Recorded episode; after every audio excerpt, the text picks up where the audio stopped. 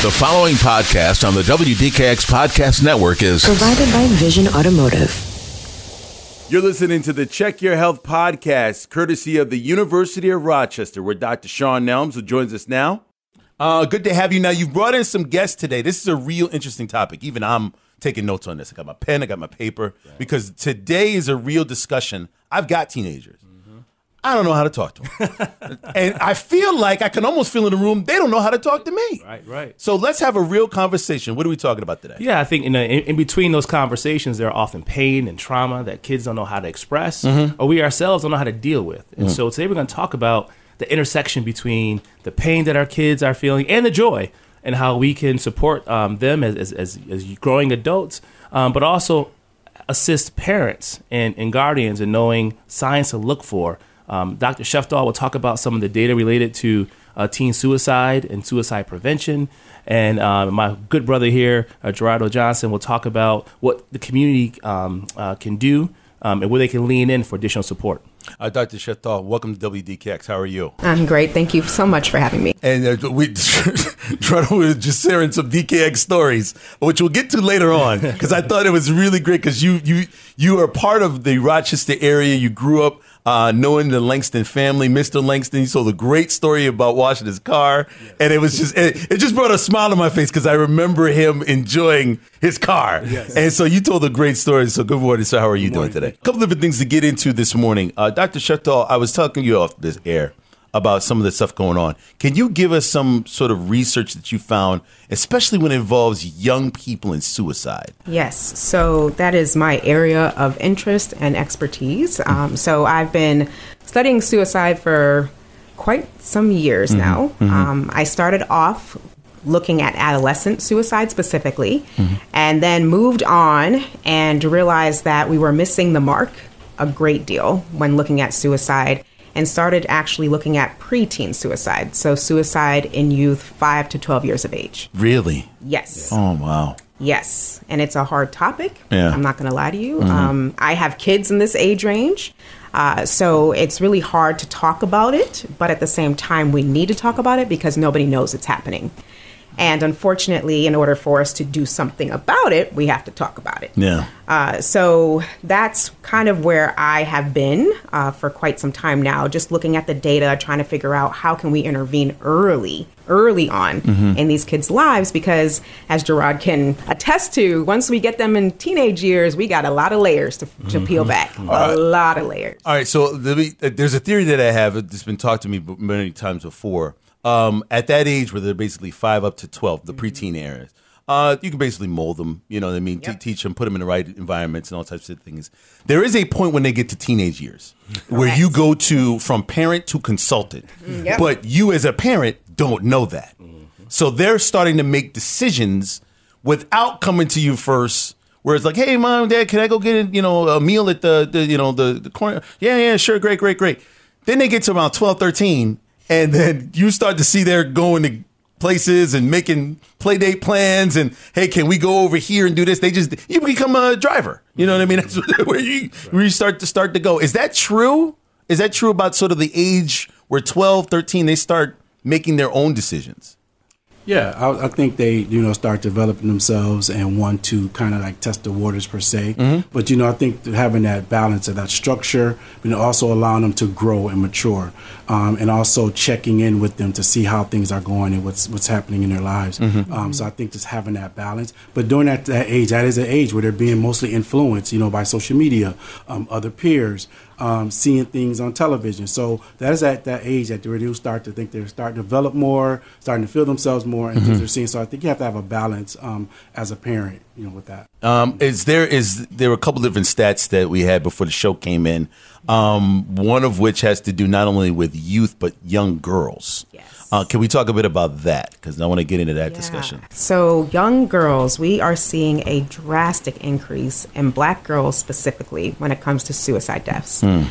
And unfortunately, that has not always been the case. Mm. Um, males have always been the largest group in terms of suicide deaths for many, many years. But now we're starting to see that gap actually shrink where black girls, actually 12 to 14 years of age, suicide was the leading cause of death. Mm. And nobody knows that information. Mm. and that's hard to to think about. You know, at 12 years of age, a child is dying, a black girl is dying, and she's dying because she feels like there's no other way out. And she's dying because she feels like there's no one to help her out of that space that she's in. And those thoughts just didn't happen at 12. Yeah. Those thoughts happened prior to that age. And I think that's something, again, where we have to really think about okay, that five to 11 year old age range, what's going on? How can we help? How can we intervene early on so that our black girls and boys in that age range aren't dying by this cause? Do you have any other sort of like uh, sort of that's a startling number um, and a, an alarming one? I got two girls. I mean, you know, there's a, it's a, anybody who's got girls understands that anyone who's got children. Uh, should be listening to this right now. Is there any other sort of stati- statistics you'd like to let people know when it comes to having this discussion? Because I do want to get to the parenting end of it, of where do we go from here? Now that you guys have done the very tough research, mm-hmm. there are. I, would like to ask: Is there any suggestions going forward? But what else do you guys, as far as research goes? Yeah, so in terms of 2020, that's the most recent data that we have. Mm-hmm. So when you look at black youth, 5 to 19 years of age, thir- 395 deaths actually occurred for black individuals 5 to 19 years of age mm. by suicide in 2020. And then when you start to look at the data over time, mm-hmm. what we notice is that from 2000 to 2020, black youth 5 to 19 years of age were the ones that saw the largest increase. So 78% was the actual increase when you look at time. Yeah. That that gap. So that 20 years, right? Yeah. Um, but then also, when you start to think about just the research in general, we don't know a lot about black youth because suicide has always been considered a white people problem. Yeah. We don't talk honest. about it. We don't talk about it. We don't. But also, when you look at the field, it actually started out with white males in middle ages. Mm-hmm. Um, and then they said, "Oh, wait, this is an adolescent problem too," and then we got we have to explore that. And black adolescents weren't really looked upon Mm-hmm. until probably most recently, probably in the last I would say ten ish years. Yeah. Um, and then when you look at suicidal thoughts, suicide attempts, uh, we're also seeing increases in those as well. On, with looking at national data, um, there's a CDC that puts out a national data set for high schoolers, and what we're finding is that for Black individuals, so ninth grade through 12th grade, they're actually increasing in their suicide attempts and they're increasing in their suicide attempts that are leading to medical attention. Wow. So what that means is that lethality is actually higher. So the actual methods that they're using, unfortunately, are harder to intervene upon than The methods that they're using. correct.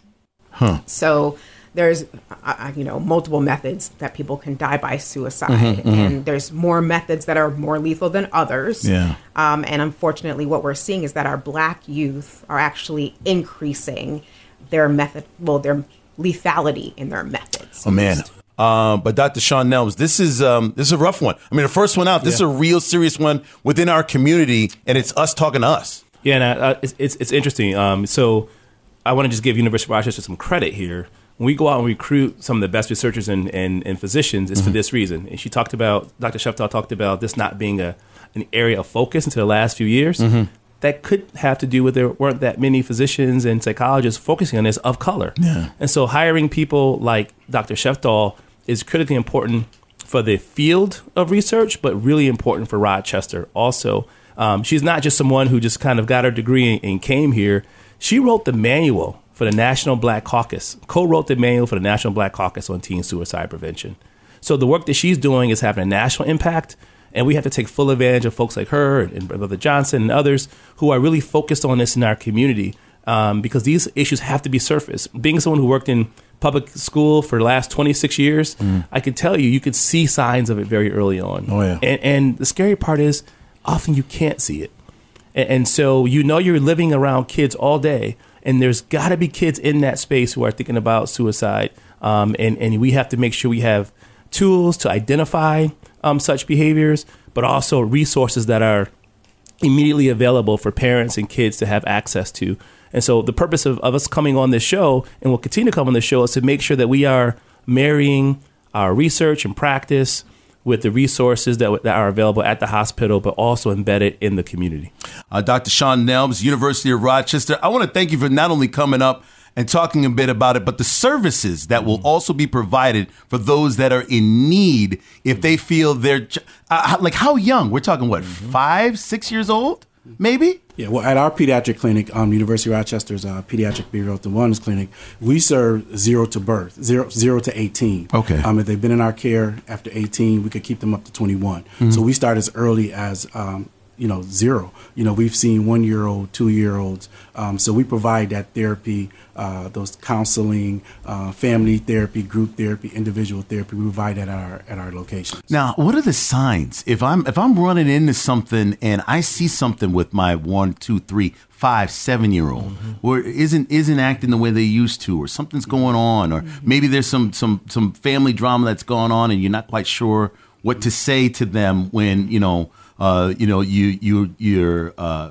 not had a nice happy household, and then things went turmoil, and nobody's really talking to anybody. What the what are the signs that there's something wrong? Yeah, Dr. Shefter, you could chime in with this too. But I think, you know, the sadness, the irritability, you've noticed some anxiety. Um, you know, they're kind of like standoffish in their rooms, not coming out, you know, and this lasting more than two weeks. You're noticing these different signs. That's why it's careful, um, so important as a parent to be observant of our kids. Um, I use, you know, you want to you want to make sure that you kind of like be inquisitive, you know, making sure you, you're sort of your children and know what's happening, what's going on. But if you see changes in mood swings, you know, like I said, anxiety, um, you know, you may see some irritability, sadness, you know, coping um, struggles with coping with daily life skills. You know, that gives you some things that something is happening, something has changed, especially if you know your kid, you know, they're not playing soccer no more, not playing basketball no more. You start to see something is going on. Those are some signs that you can start to know there's something going on. Hygiene too, hygiene. You know, Hygiene too. Yes, we've seen hygiene as well. Then there's severity, right? So the severity could be like, you know, um, is these concerns interfering with their daily life, right? Um, then you can also look at the duration. How long of this has been going on? You know, not just little Johnny was mad at you for a day or two and he stayed up in his room, but have these things been happening for more than two weeks? Um, you know, you're observing these behaviors. And then you also want to look at, you know, are they being resistant to change? You know, um, are the concerns worsening, you know, as you, as they matriculate? So you want to just have that time to look through um, the signs and symptoms and be more observant of what you're noticing your child is going through. But one thing that we notice with the younger kids actually Yes. is that they're giving away possessions that they really value. So, say for instance, you have a child five to 12 years of age Yeah. who just loves this stuffed animal, can't sleep without it, has it everywhere they go. And then all of a sudden they're giving it to their sibling or they're giving it to a best friend. That is a sign as well. And- and Really? yes. And I think that's something that people wouldn't even notice as being a sign is that you're giving away things that you love because unfortunately that child has placed it in their minds that they're not going to be around anymore.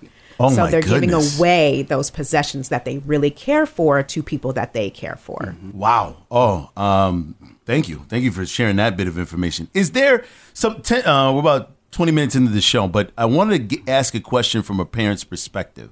Obviously, this is a different generation of young people. They've grown up with social media. They've grown up with screens. They've, they, they didn't grow up the way we grew up, which is mm-hmm. fine. It's, I mean, that's not a judgmental thing. It's just a fact. Maybe I'm starting the dialogue the wrong way. Let me come as a clean slate as a parent now, and any other parent coming in.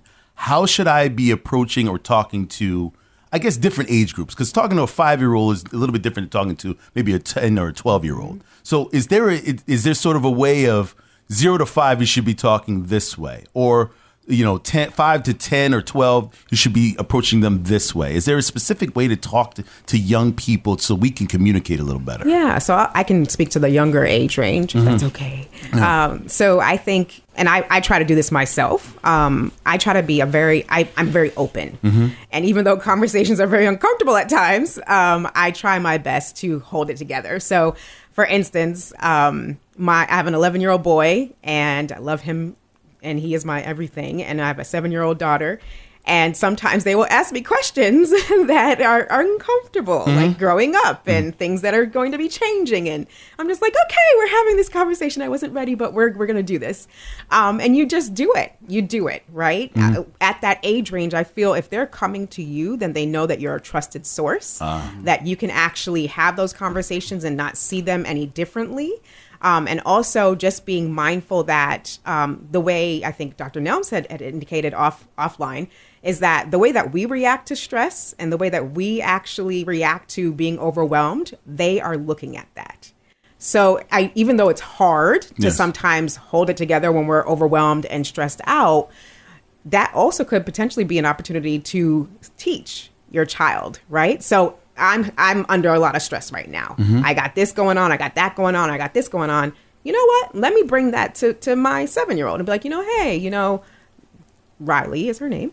Um, you know, mommy's really stressed out. And and these are the things that I'm trying to do to kind of help me. So I'm going to the gym, I'm listening to my music, I'm I'm doing all these things. You want to have a dance party right now? Let's do that. And that'll help me out. So giving them opportunities to see those coping mechanisms is also another way that you can actually teach them early on so that they can use those things later on. So they're watching us. You mentioned that, Dr. Dums. They're watching Yeah. us all the time. If we act out, they act out. we think about all the things we were told as a youth, right? If I start the sentence, you probably finish it. It's like keen, kids are better to be seen and not Heard. Heard, right? We all heard that growing up. Well, how ignorant is that? I mean, Yeah, we yeah. heard it growing up, you know, um, you know, and I think it's just things like that that we were that our parents were doing their best. This is no shade shade to our grandparents and great grandparents, but the idea that we sit in our in our pain and our trauma without having a way to express it is, is, is foolish. Mm-hmm. And we know that the only way to move through things is to actually identify what the, that thing is and have a process for moving through it.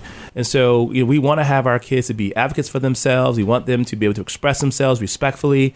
Um, and so we can't say do that in the outside world, but don't do it in our home. Yeah. And so, wh- to whatever extent you can, like create those safe spaces to have those open conversations. I do it my same thing with my kids. I'm like, Dad is stressed out this week. I have five nights out for dinners with people that I really don't want to be at this week. Yeah. But here's the benefit of doing that, Yeah. and we're gonna catch up on Saturday at the East game. You know, like so we have. I give them the issue that I'm trying to deal with, but I also say to them on the other side of this, this is where we're gonna connect when it's just you and I, and there's no distractions. And so I'll be modeling for kids how to be okay in stress. Stress is not a bad thing. Not responding to stress is a bad thing. And so that's part of life, but having a plan to process through it, but also looking for, for brighter and better things on the back end of that. Those conversations with our kids are extremely, extremely beneficial and important. Uh, Mr. Johnson, is there anything for teenagers? Because sometimes teenagers shut down. All right, they lay down. That one of the one of the things is to not answer the direct question that you ask them. But I understand it's a process. They ha- they have their own world, and what matters to them, you might see as small. So I'm paying bills, paying the mortgage, doing that, doing that. You might they might have a bad day through a breakup or something bullying going on.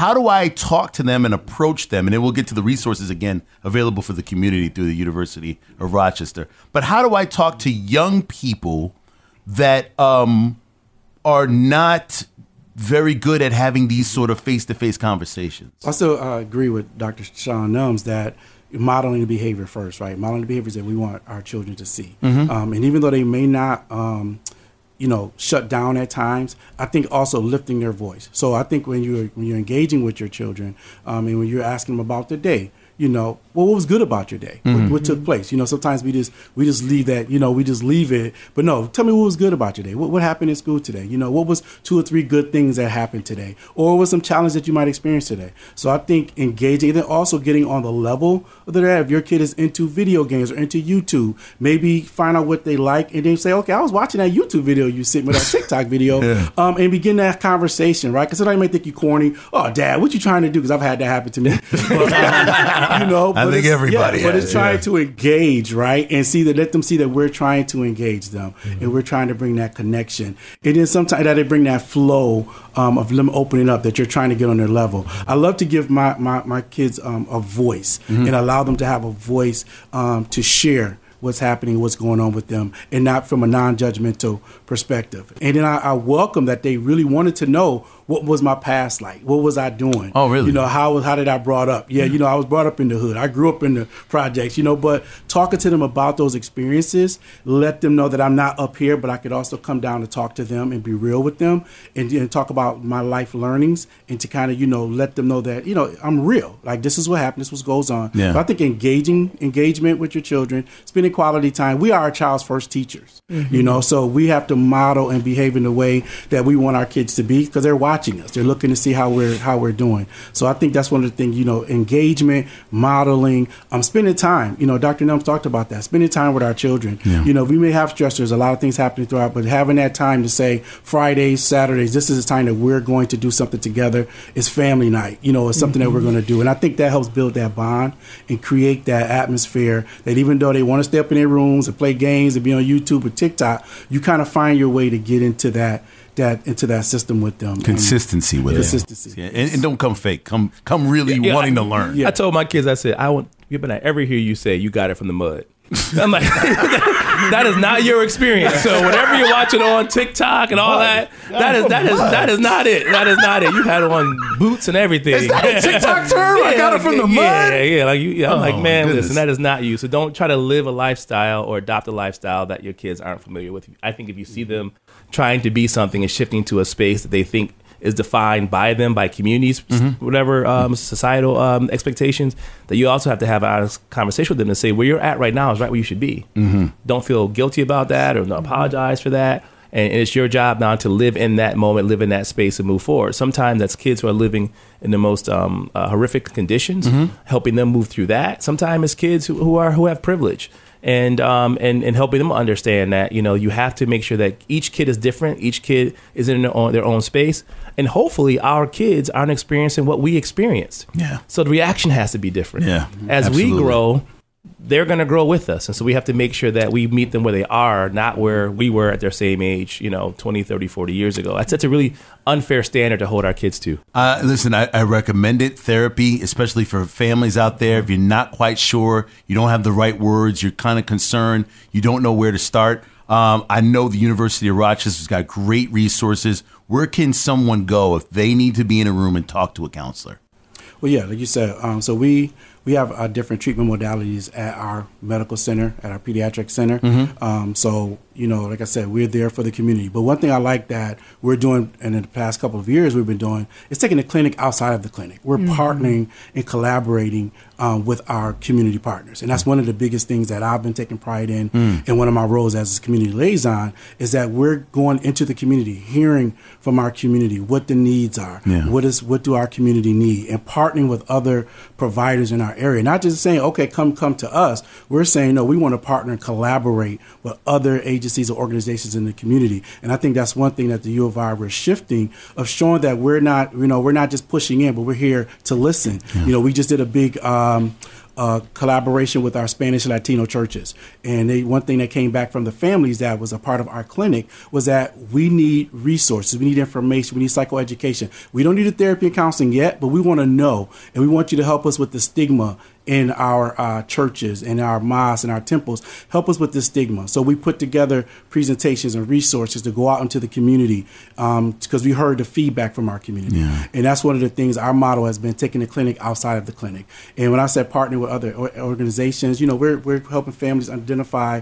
We have a unique system at our pediatric clinic. We have uh, senior psychiatric, psychiatric case managers who collaborate with our clinicians. And when I say collaborate, we get with our clinicians. If a family has identified there's some suicide ideations or there's some um, in homes, there's some family stuff that's happening, we will have our case manager work with the clinician and the family to find resources in the community. We're going to say, you know, whatever in home supports, in home services there is, we're going to connect with you. We're going to work with you to get connected. If the family is, is open to receiving in home services and supports, in addition to what we're providing in our therapy, um, we will work with that family to get those services. A University of Rochester has opened its doors. If you need the help, just ask. I, I'd, li- I'd like a number beforehand. If anybody needs it, I'll text it back to you. Text 678 1039. Whatever number they leave here, I will text it back to you and let you know that you know you could do this anonymously. Um, but let's get the help. Let's get the help we need now, especially if you see something that doesn't look right, doesn't feel right, can't communicate. Mm-hmm. Take care of it now and early. I applaud you all looking up the research for kid suicide, I can't even imagine what you have gone through mm-hmm. to bring this up. But now that the services are available through the University of Rochester, let's use them. Before it's too late. It's very scary. Uh, thank you, Mr. Johnson. Appreciate that. Go We ahead. just want to give you um, our, our phone number is 585. Hold on, let me write it down. Time out. Time out. All this joking around, I'm getting serious now. All right, let, us go. What's we the have, number? we have two locations. We have a location at 1860 South Avenue, Mm-hmm. and we also have another location at 200 East River Road. Um, where we provide our, our therapy and counseling. Um, we also have our phone number if you need to uh, schedule an intake. That is 585 279 7800. Say that again. Um, 279 7800. You can call that and you can schedule a, a, a intake, a phone screen, and that's the first step to getting into getting services. We have a various of um, different services, short term, long term. We have eight to twelve sessions. We have a ready program, a start program for emergency crisis. Uh, we have we try to meet the families, whatever the need is. We're going to try to meet that need through one of our uh, modalities, one of our services. So we want to make sure that we're trying to meet the family's need. So if it's long term or short term, we have these different uh, programs available. They also offer some telemedicine, meaning Yeah, they do yeah, it video they do tele- video, yeah, video yes. online. They so also have will- peer support groups as Yeah. well. Yes. That is Yep. available. They have family groups. They have so many opportunities to actually yeah. meet you where you are. Um, and then also, I would be remiss if I did not mention there's the hotline number. It's 988. So if you ever, ever, ever feel like you are in a crisis, you need to talk to someone, it's available 24 hours a day, 365 days of the year. 988. You can text it, you can call it. There is a Spanish option. Um, so if you do speak Spanish, that is an option. Um, so 988 is available. 741 741 is another number that's on a national level. That is a crisis line. For all the people online at anybody. WDKX.com. Yeah. Anybody. Yeah. It does not matter how old you are. You can call it anytime, 365 days of the year. Dr. Shaun Nelms, we're going to turn it over for you for the extended version of the podcast. Dr. Sheftall, thank you so much for sharing your knowledge and your research and resources with our community. Can you talk a little bit um, more about uh, the work ahead at the University of Rochester, work that you're engaged in, and um, any information that parents and, and, and kids may find useful? Yeah, so recently we were awarded a grant um, from the National Institute of Mental Health where we actually are going to be looking at non traditional methods of intervention for suicidal behavior. And this is going to be actually done with teenagers um, in collaboration with uh, Notre Dame, where we're trying to figure out are there ways to intervene that are more relevant to the adolescents themselves. So we have created, or actually in the process of creating, a peer support app, which can be used on the adolescent's phone. And they're going to be talking with another peer to kind of get that support and fight against isolation, which we know is associated with suicidal behavior. And the other method that we're going to be using is uh, stimulating the vagus nerve in the adolescent's ear. And what we found in the adult literature is that when you stimulate the vagus nerve in the ear, it actually decreases symptoms of depression, anxiety, as well as suicidal behavior. So we're trying to figure out can this actually work with adolescents as well? So we're going to be recruiting for that, stomach, that study, excuse me, starting next year, so 2024. Right now, we're in the process of beta testing the app and getting things up and running with the uh, devices for the vagus stimulation.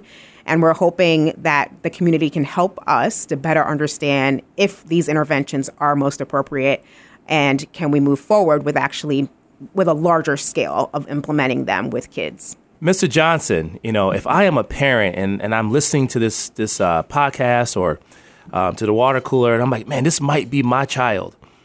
What resources are available locally? But if I'm also a listener online, what resources are available nationally? First, I would also say, that uh, Golisano Pediatric Behavioral Wellness is a resource in the community. Um, you know, like I said, we have the two locations, 1860 South Avenue, 200 East River Road, and there is a main number, our 585-279-7800 number. Um, but also nationally, you know, our, you, if there's a crisis, you could call the 988 number as well. Um, and then locally, there's a lot of different, um, we have some great organizations, great resources in our community that's providing, um, you know, therapy and counseling for our for our kiddos. Um, you know, Rochester Regional is great, Catholic Family Center, um, you know, Liberty Resources. Um, you also call 211. 211 will also give you a list of resources in the community, as long as well as a, you know the Villas of Hope.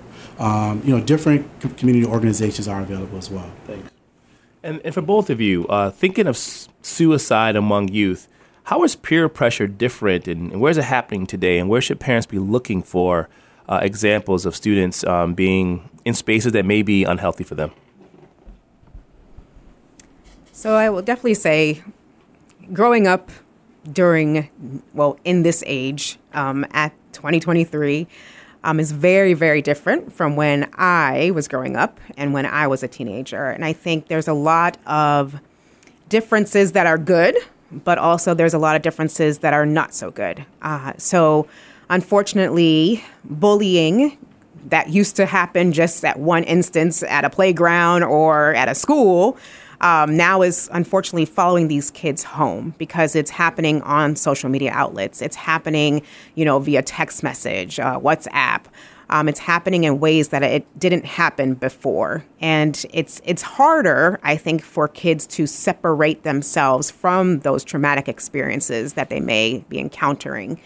And I, I, will tell you from my own perspective, uh, one thing that we do, and, and my, my son, he's 11, um, he got a phone because he's a soccer player and he's at this practice and that practice. That was a big thing for us, to be honest. Um, but what we do is we shut the phone down so that we know that from this time to this time, he doesn't have access to any of those things because it actually is time to study. It's time to eat. It's time to get yourself ready for the next day.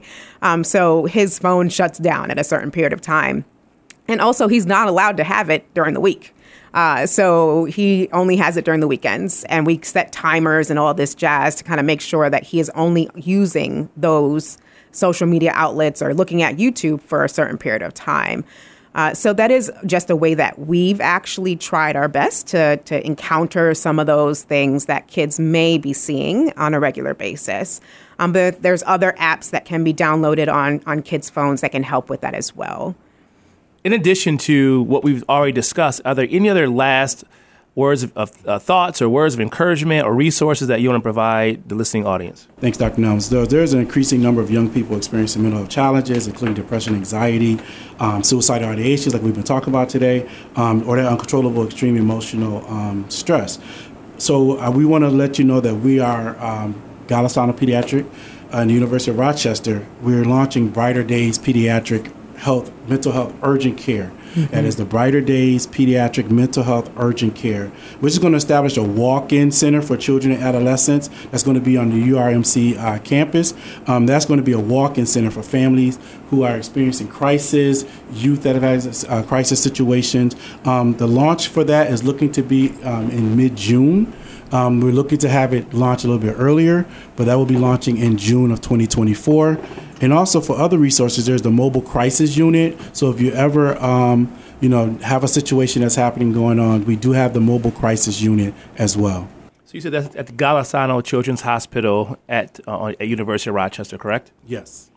All right, and and so after June of 2024, when this center opens, if I am a if I have a kid who's in crisis, I get home and they're just really in a really rough shape, I can walk in to that hospital and receive urgent care and be connected to resources on the campus or throughout the community. Yes, you and, and you will connect. You will be connected with a, a master's level clinician or psychiatrist. Um, you also have a nurse. A nursing. A nursing will be there.